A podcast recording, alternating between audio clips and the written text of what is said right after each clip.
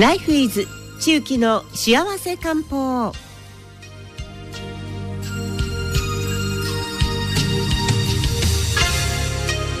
さあ続いては中期の幸せ漢方の時間です。お客様は中期堂薬局赤澤千幸先生です。千幸先生よろしくお願いします。よろしくお願いします。もうお洋服が春っぽいですね、ありがとうございます。ボーダーのあの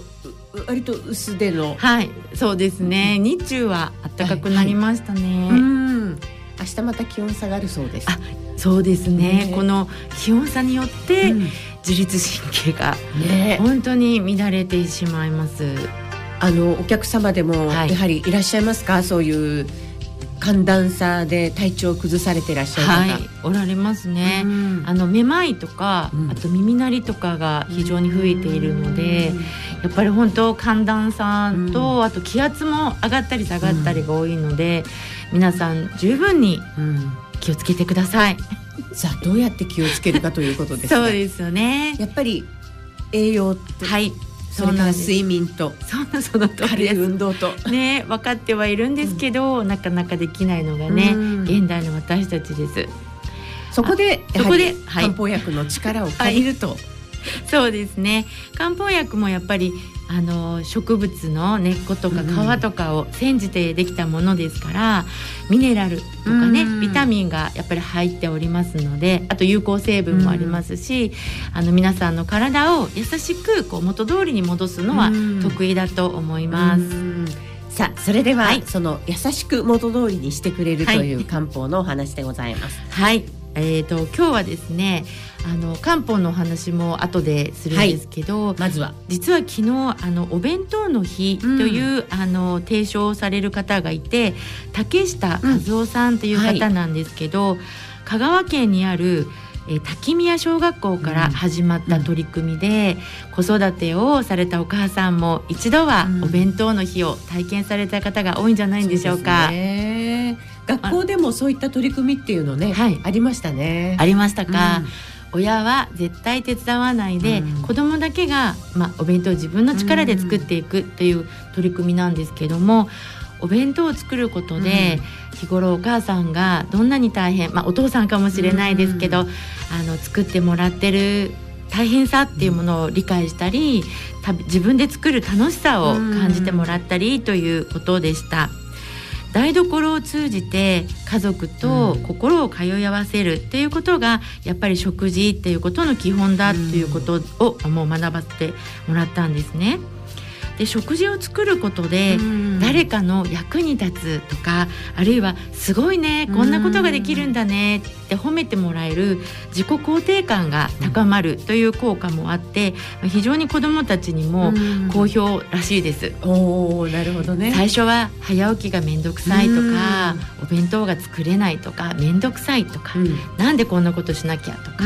あとはね一番面白かったのがお弁当を作って勉強ができるようになるんですか？っていう質問も出てきたみたいです。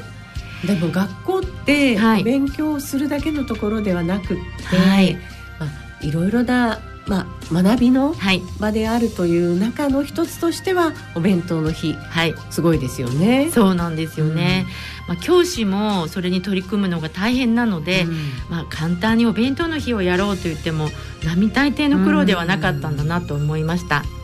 でさっきの質問なんですけどお弁当を作れるようになったらその賢くなれるのかっていう問題なんですけど答えは賢くなれます。というのがお弁当とか料理をする時って五感を使うんですね。見る匂う味わう音を聞くあとなんだっけ？味わうだっけ？その五感を使うことによって、脳っていうのは知識をね、情報を得る分析するだけの能力よりも五感全部の能力を使って、えっと、いろんなことを考える方が結果的には大変こうなんて言うんですかね能力が上がっていくっていうデータがありますのであのお弁当を作って勉強できるようになるのかなっていう質問に対してはなりますと自信を持って答えていただきたいと思います。なるほどね、はいじゃあ何歳からやればいいのかっていう話もあって、うん、えっと、一番、えっと、お弁当を作るとか料理を作ることが面倒くさいと思わない年齢があってそれがなんと4歳から5歳なんだそうです。ちっちゃいその頃の子は楽しい面白いっていうことで一生懸命お弁当作るんだっていうことも学んだので、まあ、今お母さんたちも忙しいし子供がごご飯作ると時間もかかって大変なのでついついあんたたち奥に行ってて本読んでたらいいからとか言って私がやるからみたいにするけれども4歳5歳の時から、まあ、お弁当とか料理をさせるっていうことをするとこうすんなりと受け入れていただきやすい。そうです。なるほどね。今でもあの便利なものがいっぱいあって小さなお子さんでも包丁とかまな板の割と安全なものっていうのがありますよね。はい。はい、そうですそうです。道具が。はい、うん、そういうのも利用しながらあの作られていますね。でも逆にそのね、はい、痛いとか、うん、こういうふうに切ったら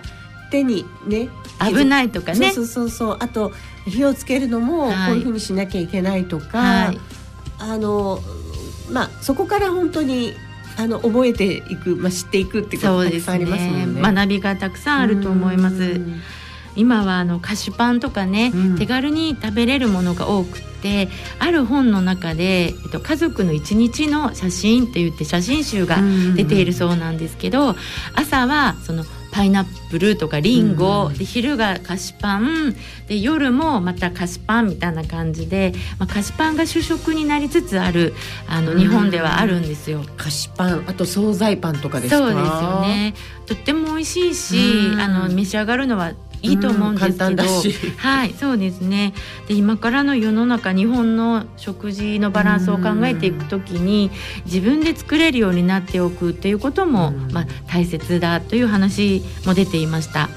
特にあのコロナ禍であの学校に行けない時にお母さんが働きに行っていてお子さんが一人でいらっしゃる時にこのお弁当の日を体験した学校の子はみんな自分で自分のご飯を作ろうということでお母さんたちがね昼のお弁当というかご飯を気にしなくても仕事に行けたっていうのもありますし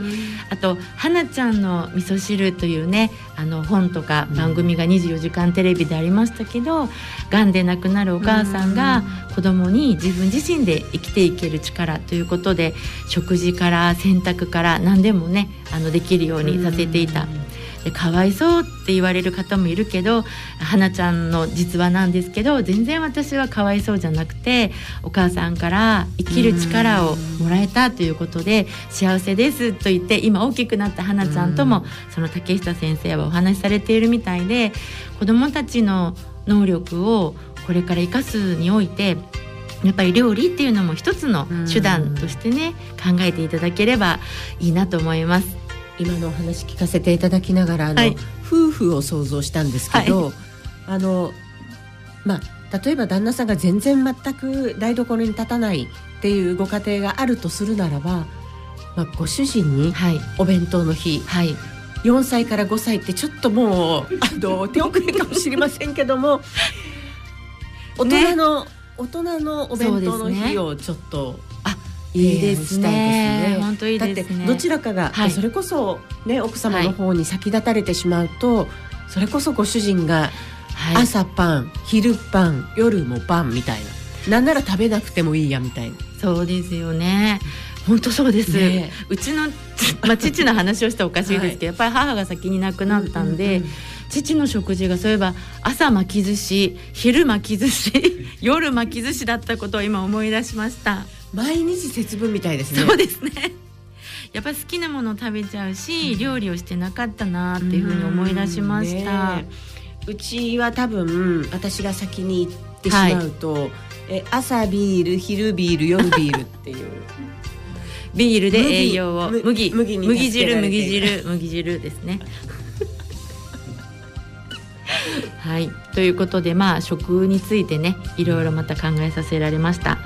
でやっぱりあの菓子パンとかねばっかり食事のせいなのかどうかわからないですけどあのさっきの自律神経が乱れやすい方とか今から春になってねちょっとこう5月病っていうんですか、うん、あのちょっと眠れなくなったり精神的に弱くなる人のお食事を、うん、あの聞かせていただくとやはりあまり召し上がってなかったりとか、うん、あのバランスが崩れている方が多いので、まあ、元気になったらね漢方薬とかで元気になったら、自分でちょっと料理してみようかなっていうのも養生のために必要だと思います。そ、ね,、こが結局その精神的なものと肉体的なものとのこうバランスというか、はい、その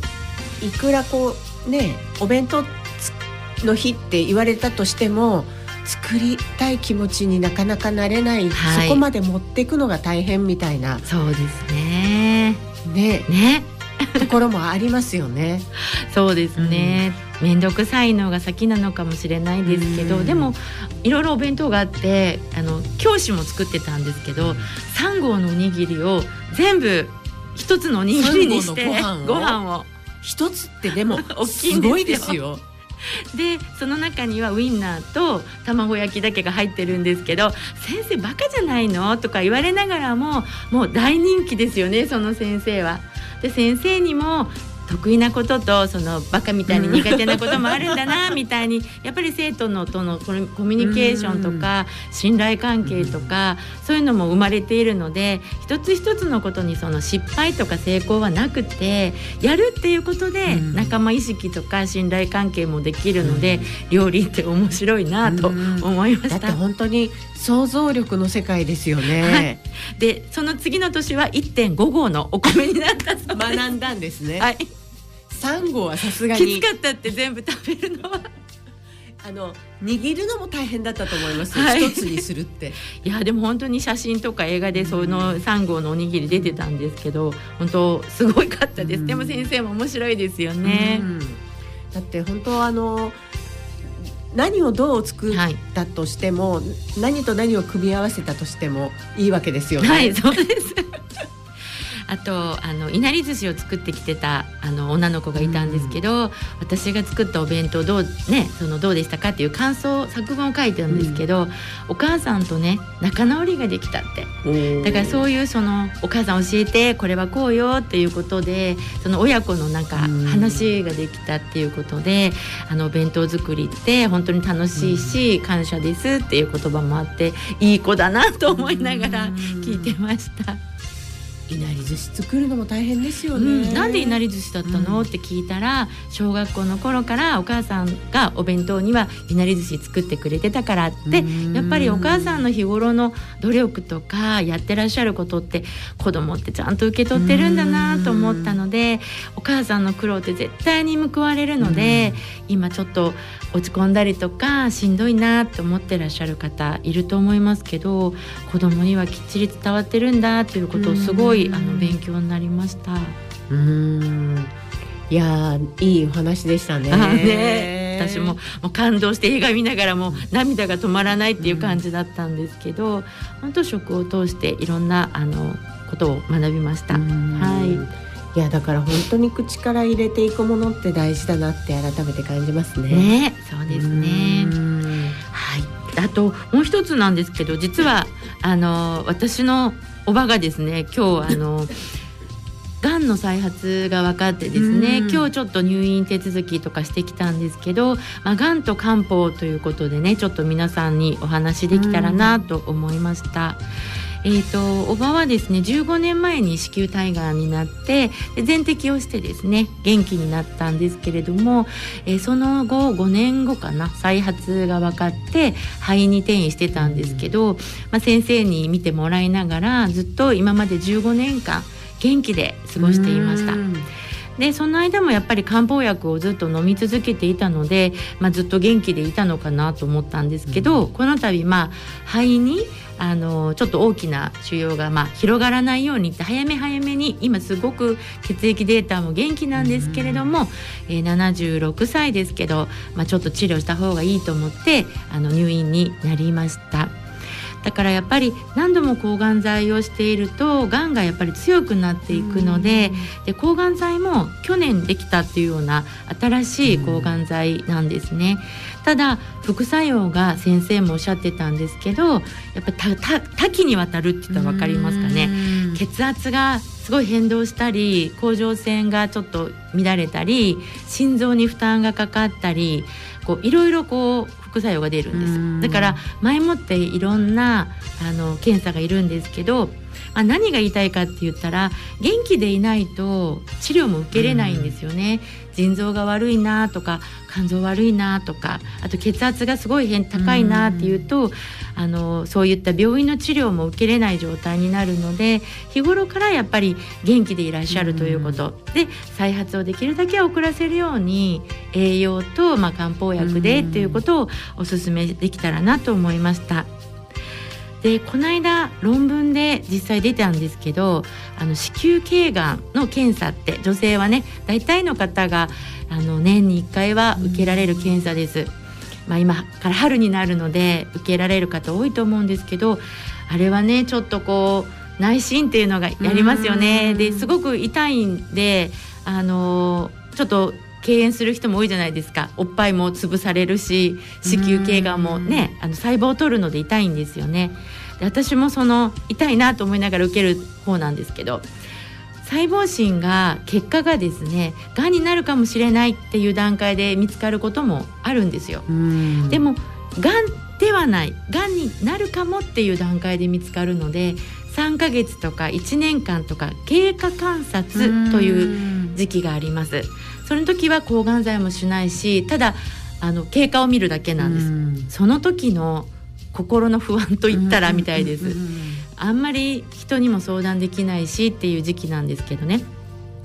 そういった方にあの皆さんよくご存知のハトムギハトムギハトムギの成分を使った、まあ、漢方薬を飲まれるとこう正常に細胞がなっていく期間が3分の1に短くなるだからハトムギ群を飲んだ群と飲まない群で比べると、うん、あのハトムギを飲んだ群の方が検査すると正常に変わったっていう人が多かったんですね。でそういった意味でも生薬の一つ一つがその人の体質に合えばあのがんの予防になるっていうことが分かっているので。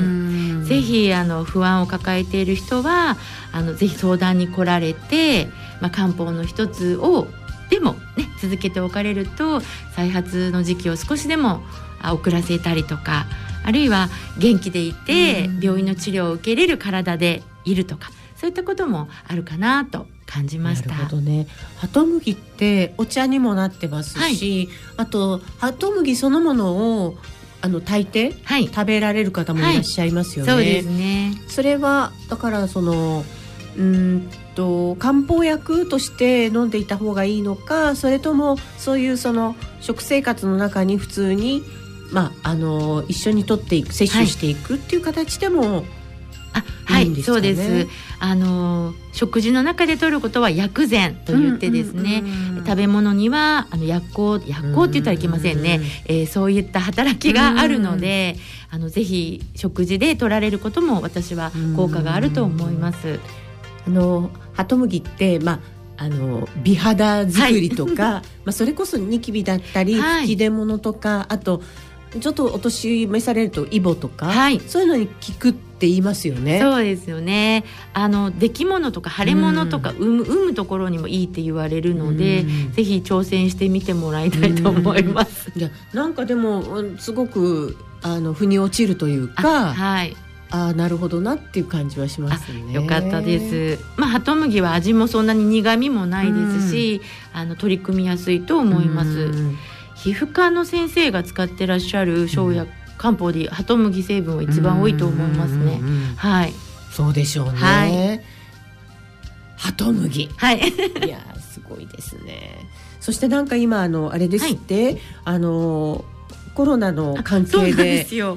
コロナの関係であの漢方薬がちょっと不足しているぐらい使われているのでやっぱりそういう今のコロナ禍においてあの注目されているんだと思います。例えば、まあ、コロナになった時にすぐ出るっていうのが、まあ、銀行酸だったりとか、あとマオトとかっていうのも足りなくなってますし、あとはあれですねコロナの後遺症である下痢とか倦怠感、え脱毛とかそういったことにも漢方とか使われているので今注目されているんだなというふうに思います。はい。まあでもそうやってねあの病後の、はい、やっぱり体力を回復するあと気力も、はい、あの